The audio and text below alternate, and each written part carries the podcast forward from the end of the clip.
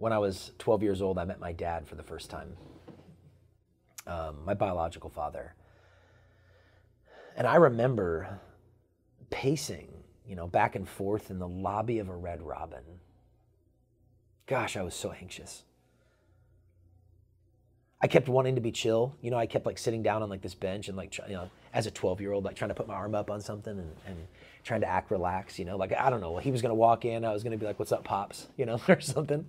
Um, oh man, but I was freaked out.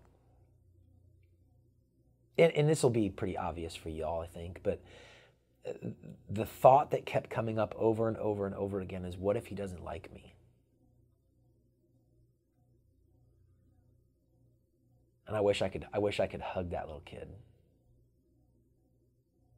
Interestingly, I, I don't, I don't, I don't think I would tell him he's gonna love you. I think I would tell him he's an idiot if he doesn't love you. I think that's what I'd tell him. Uh, but man, I, I, think I was freaked out. And, and here's the thing I, I think I was freaked out because I had some evidence, you know? It wasn't just like a, it wasn't a totally irrational fear. It was it was um, anchored in some stuff. Like I, I had done some things as a kid that weren't great, and, and I, I guess I probably wondered how much that mattered for the love of the my father. Um, like I'd stolen a bunch of stuff, you know, gotten in some fights, lied, you know, those kinds of things as a kid. I was a pretty good kid, but still, I'm about to meet my dad for the first time. I was freaking out, you know? I think by far the bigger narrative is so many men had come and gone in my life. And somewhere I began to internalize that, like, what if I am a common denominator in all of the reasons why they left? What if, what if, like, intrinsically there's something not good about me? And so no matter how much I tried to like console myself and be like, he's you know, this is to be great, it's to be cool, whatever. I think mostly I was terrified because I thought, what if he sees me and he's like not pleased, you know? Um, and it, it went great. It was weird. I mean, he looked like me or I looked like him, and we had some similar mannerisms, and we never met, so that kind of wigged me out. And and and Red Robin has bottomless fries, which was pretty cool, you know. So I mean, I, it was a good night, and uh, but I'm I'm I'm thinking today, as we're about to open up our, our, the scripture for tonight, about how many of us feel those kinds of things about God, about meeting God. Forget for a minute that God has, tur- I don't want you to forget this, but set aside for a minute that God has already turned his face toward us. I think many of us live as if he hasn't yet, and that our life is one big test. And we're going to find out after we die if we passed and we already think we, you know, it's like coming up before a final and we've got like a D in the class and we know if we get like a, a 99 point something on the final, then we can maybe get a C. But what, there's no way that's going to happen.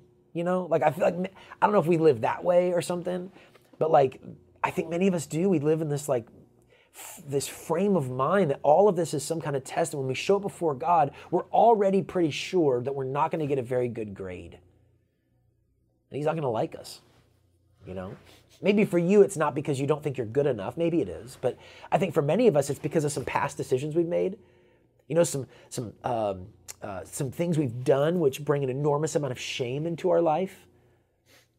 Or patterns of life that, that we know God may not like, or, or maybe it's actually plans that we still have for the future, or ways we've set our mind that we know are contrary to God. And well, He's going to see right through that, man. And I don't know if I can change this. And so when he comes into the lobby of Red Robin, he's going to be like, I think I want another kid, you know? We're talking about faith tonight, and um, it's, a, it's a super important concept, an idea in light of this dynamic. Because as we'll see tonight in the passage, we're saved um, through faith.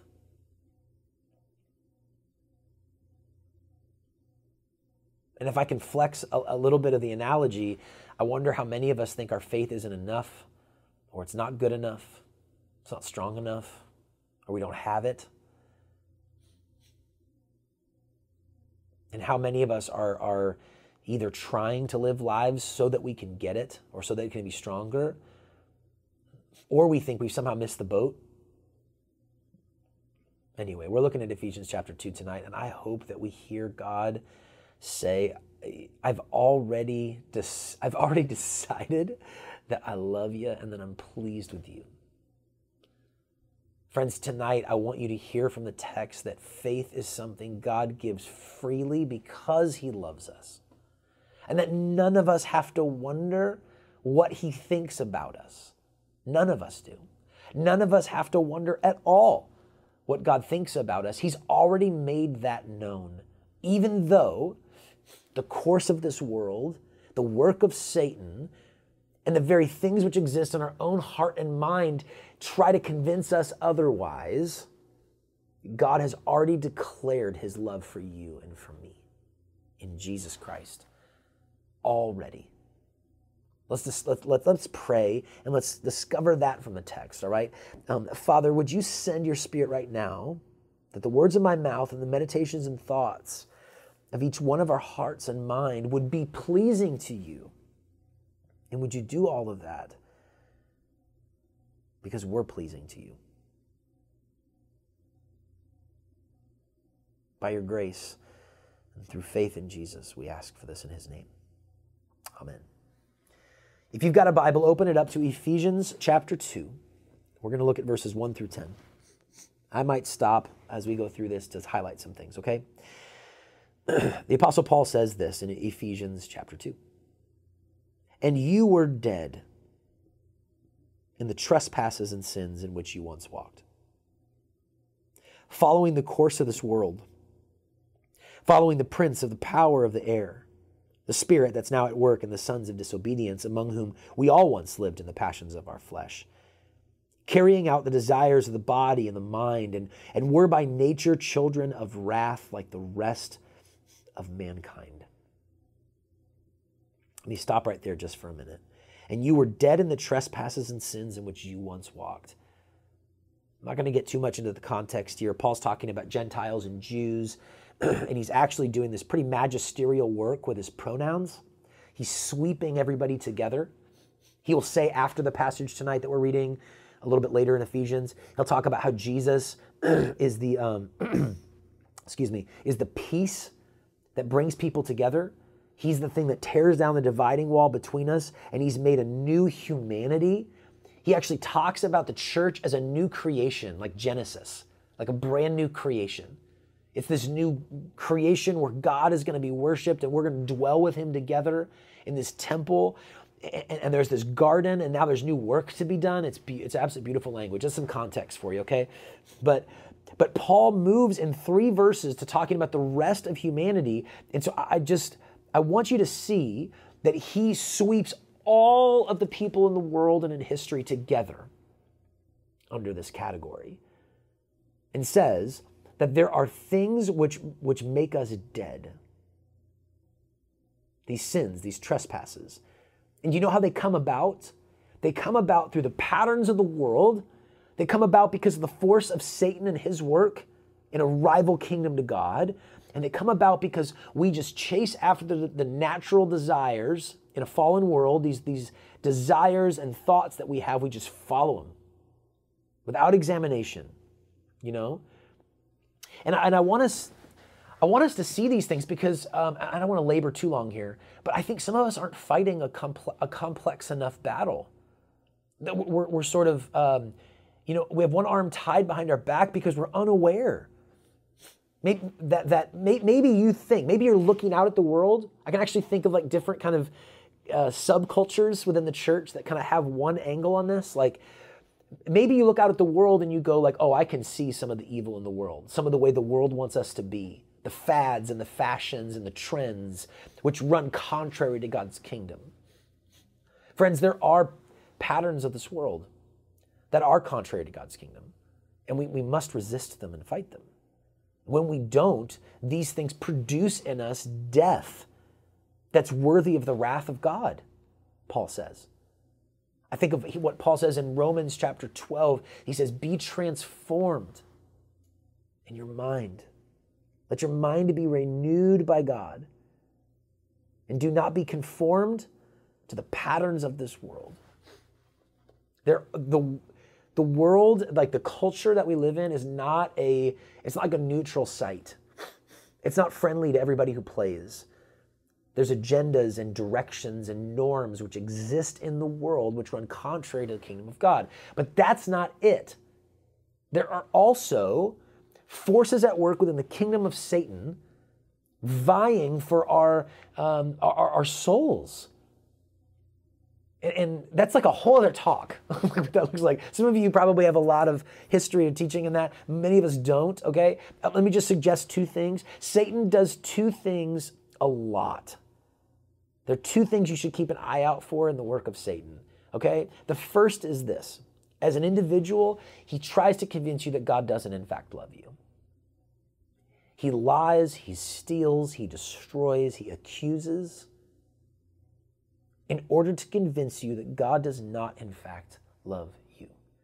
And where you hear those narratives that God surely doesn't love you, and it almost always sounds like that. It's almost never, He doesn't love you. It's almost always a question or a suggestion. How could he possibly love someone like you? Surely he doesn't. That is Satan, friends. That is Satan, and we need to fight like the Dickens against him, okay? I don't know what that phrase means, but uh, it sounded good. Um, the second thing he does in our communities is he causes division. Okay? So Satan is at work to convince us that God doesn't, in fact, love us and to divide the church.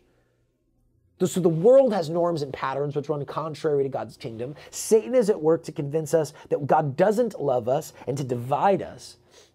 And then Paul says in verse 3 that our desires and our thoughts often run contrary to God. And when we just give in to them, these three things together produce in us a kind of death that is worthy of the wrath of God. Now, I know we live in a culture and at a time for many of us that we don't like to talk about wrath. We like to say things like, you do you. We like to affirm anything and everything as if everything's okay. We know it's not. I mean, like, we're kind of, um, you know, I don't know, like, we're, we, we're contradictory in this. Because on one hand, if you even look at like this election, last election cycle, we seem to have no problem calling some people evil and calling some things evil. We just disagree on what it is. But at the same time, within our camps, we, we really like to just affirm everybody and not say anything bad about anybody. And I'm convinced that some of the reason why is because we think that God's going to walk into the Red Robin dining room at, at lobby at any moment. And we're all freaked out about it. And we're trying to encourage each other with like, you know, positivity and, and, and, and fluff that isn't always rooted in truth. What if, friends, there really are things in our life, in our history, and in this world that are worthy of the wrath of God? Uh, we can think of extremes. Surely we would desire that God has wrath against anything which is trafficking humans in this world. Surely we desire God to um, unpack, unfold, execute justice and, and, and, and his wrath against atrocities which are committed to children. Surely, right? The trick is when we begin to start naming those things, we begin to wonder how much this line of good and evil cuts through every one of our hearts. And if God is wrathful, if He does execute justice, what does that mean about the things in my life which are worthy of wrath? This is a heavy section in, in Ephesians. You were dead in the trespasses and sins in which you once walked. And we all, because of uh, following after the patterns of this world, uh, participating in the work of Satan and his kingdom and believing his lies, or chasing after our own desires and thoughts which run contrary to God's kingdom, because of those things, we have become by nature children of wrath. That's heavy, but it's true. But God. Verse 4 But God. A friend of mine, and I'm sure these are popular somewhere, I, have only seen one of these, but a friend of mine had a journal once. And on the cover of her journal, she had two words, but God. And I asked her what that meant, and she highlighted this verse. And we talked for a while about this, this, um, this amazing comma in Scripture. that when, when Paul says that we were by nature children of wrath, you know, in, in verse 3, like the rest of humankind, we want to put a period there and think that's it and feel ashamed and hide or run. But God, this great comma in history and in the text, but God. Man, those are two rich words that we skip right over. There's a turn here, friends, that I don't want you to miss. That there's something before this turn which is true, and it's to our detriment and to our immaturity and to everything else if we dis- if we ignore this. It's also to our detriment if we don't keep going. But God, being rich in mercy, because of the great love with which he loved us, even when we were dead in our trespasses, made us alive together with Christ. And then Paul interrupts his own thought because he just has to shout this out. Even in the writing, you can feel it, right? He says, you know, but God, um, be, being rich in mercy because of the great love with which he loved us, even when we were dead in our trespasses, made us alive together with Christ. By grace, you've been saved. And he raised us up with him and seated us with him in the heavenly places in Christ Jesus. I mean, what a marvelous couple of verses, friends. By grace you've been saved. I want you to see a couple things here. Okay. Though we, in all of our humanity, like all, like all the rest of mankind, we're by nature children of wrath because of the ways in which we participated in the patterns of this world and the work of Satan and the very things within us that are at work contrary to God. We were dead in our trespasses, but God, being rich in mercy, made us alive together with Christ. I want you to see that God did this while we were already dead. Because some of us, and I don't know if anybody's been taught this explicitly, but I think many of us who follow Jesus are convinced that God loves us after we confess our sins, that He loves us after we make a profession of faith that, that he has enemies, but if you if you believe in Jesus first, confess your sins, get baptized, come to church, stop having sex before marriage, stop getting drunk all the time, stop stealing, cheating, lying, whatever it is, whatever it is you think. I mean, whatever our little sins are that we we we tend to focus on in this arena. How many of us are convinced that if you take the first step, then God will pour out his love upon you? But until you do, he's just pissed. He didn't like you, you're his enemy, or fill in the blank. That's not the gospel, friends. That's not the good news that we find about ourselves and God in Jesus Christ our Lord. The good news is that while we were dead in our trespasses, he made us alive together with him in Jesus Christ. While we were still dead. The, there's a prophet Ezekiel, who pictures God um, living this way and acting this way with his people. Um, and it's it's a intense image. I think it's from Ezekiel 17 or 16. You can look it up. Um, but the, the, image the image that he brings up is that Israel is like a, a, a stillborn baby wallowing in blood. Never mind that, that that doesn't work exactly, but but this is the image and it's a, it's a horrific graphic image right? That there's this stillborn baby that's wallowing around in its blood and it's it's dead. And ezekiel uh, god through ezekiel tells israel to, to, to know that this is what she is like. That he, he comes up to her while she's dead in that blood and he breathes upon her and he says live because he loves her. And then it says and then she as she grew up he adorned her and he uh, with, with jewelry and with beauty, and he raised her to know about her love and her dignity and her worth. And it's this beautiful story of God, picture of God coming upon his people while they were dead, not after they've, you know, repented of their sins and chosen him. He chose her first. He goes first. He loves first. And he raised, and this image is so good. He raises her up, he makes her beautiful, he loves her, he gives her dignity. And then it says that she plays the whore and she whores herself out. The image is so dramatic. If you read it, you're going to be shocked at the kinds of things that are in the Bible, okay? That the story doesn't even end there. Not only was she dead and did God love her, but then she squandered everything that He gave her. But then God says, if you keep going, that He's going to allure her and win her back. Friends, if you're dead in, your, in the trespasses and sins in which you're walking, God loves you first. He loves you right there at the bottom of where you are. And if you have squandered all the stuff that God has given you, if you've mailed it in, if you've hoarded yourself out in one way, shape, or form, God still loves you and wants to allure you and win you back. By grace, you've been saved. By grace, you've been saved. Grace is a free gift. That's what it means. I don't call my paycheck a, a gracious thing. I think I've earned it. Sometimes I don't earn it. You know what I mean? But like, work with me, okay? But like, you don't call that grace. Grace is when something is given freely as a gift. By grace, you've been saved, not because you confessed your sins, not because you felt really, really, really bad and you mean it this time. While you were dead in your trespasses, or maybe you're dead in them now, God makes you alive together with Him in Jesus Christ. By grace, you've been saved.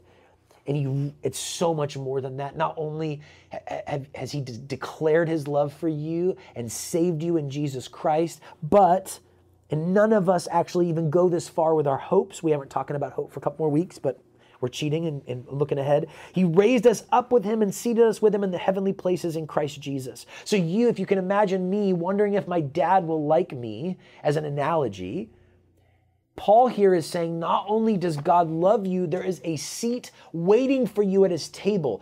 That's not even enough. He wants you to know that you actually, in a way, are already seated there. And in other passages of scripture, he would say, Our citizenship is in heaven. You do not have to wonder if you have a, a, seat at the table. You don't have to wonder if you're getting scraps from God's table. You have a seat of honor at his table in the new kingdom signed, sealed, delivered in Jesus. We can hear the words that he said to his apostles He's going to prepare a place for you. And if he's preparing a place for you, he's going to come back and get you and bring you there. It is certain, and it's by grace.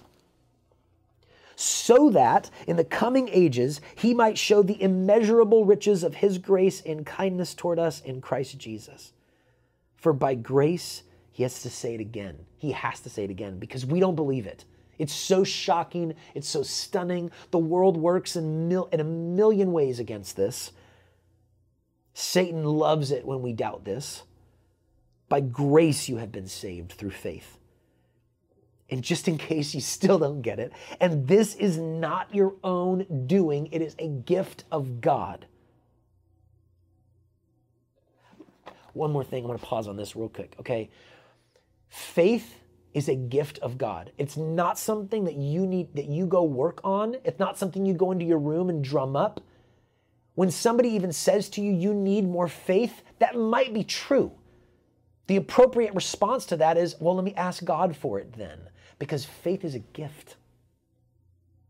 So if you don't have faith, friends, uh, I'm just I'm worried about the shame that you might feel because you don't think your faith is strong enough or you don't have it.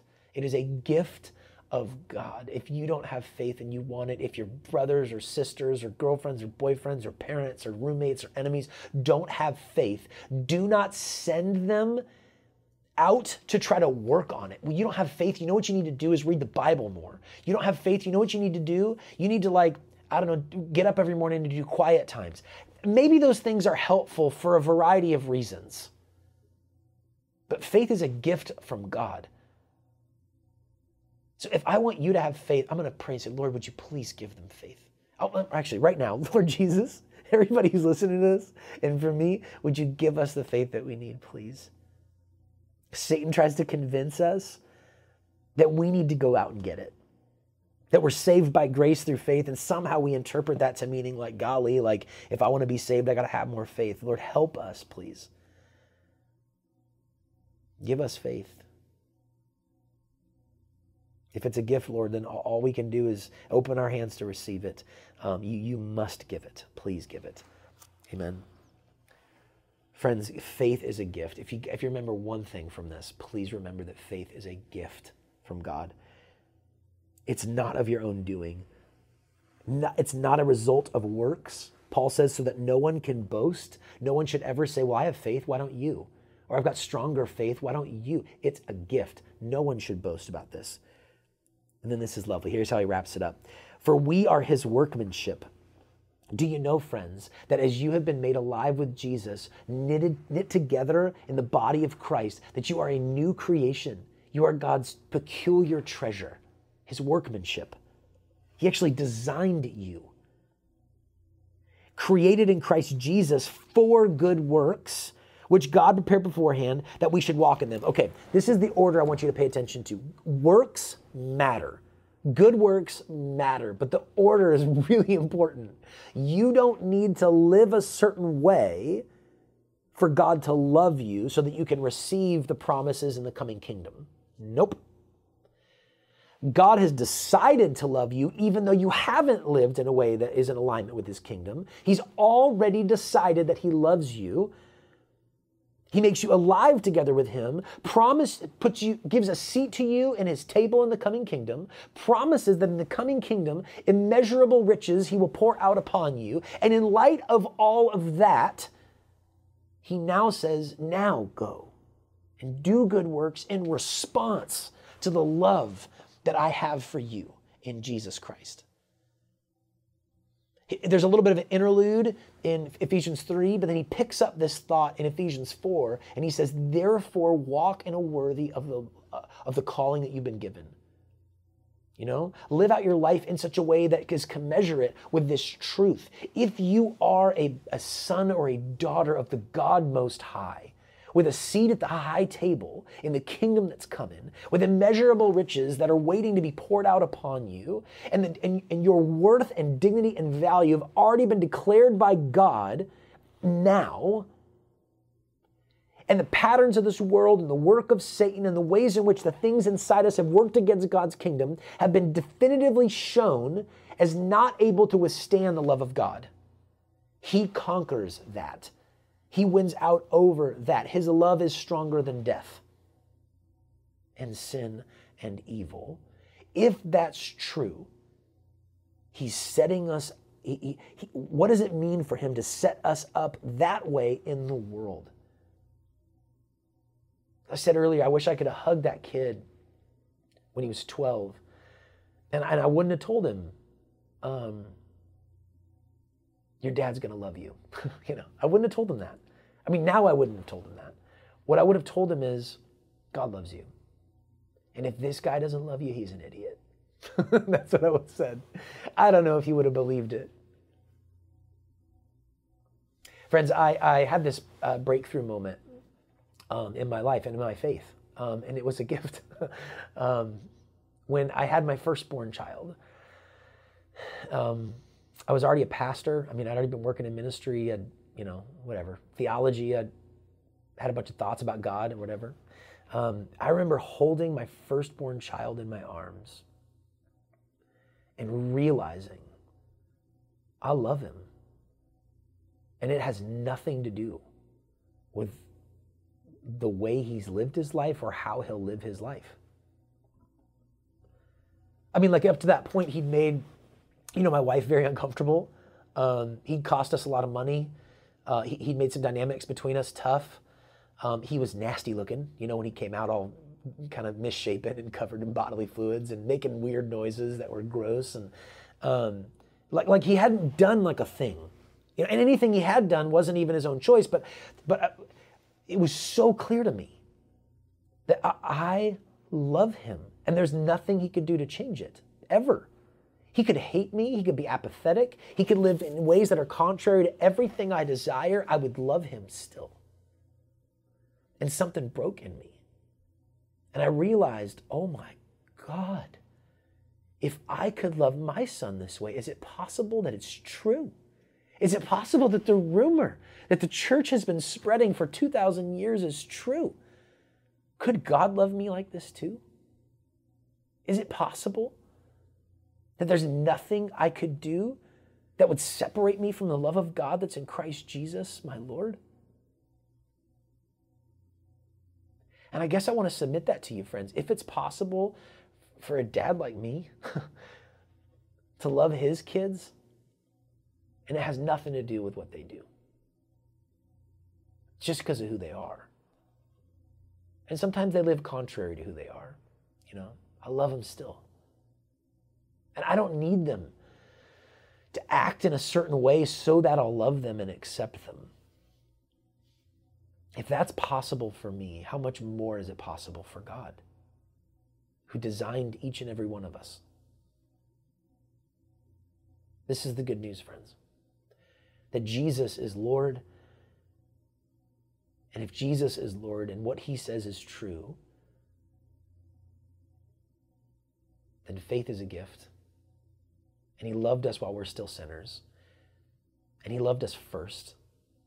And there's no way in which you followed the patterns of this world. There's no way in which you bought into the lies of Satan. There's no way in which you have chased after your own desires and thoughts in ways that are contrary to God's kingdom that could keep you from the love of God that's in Jesus Christ.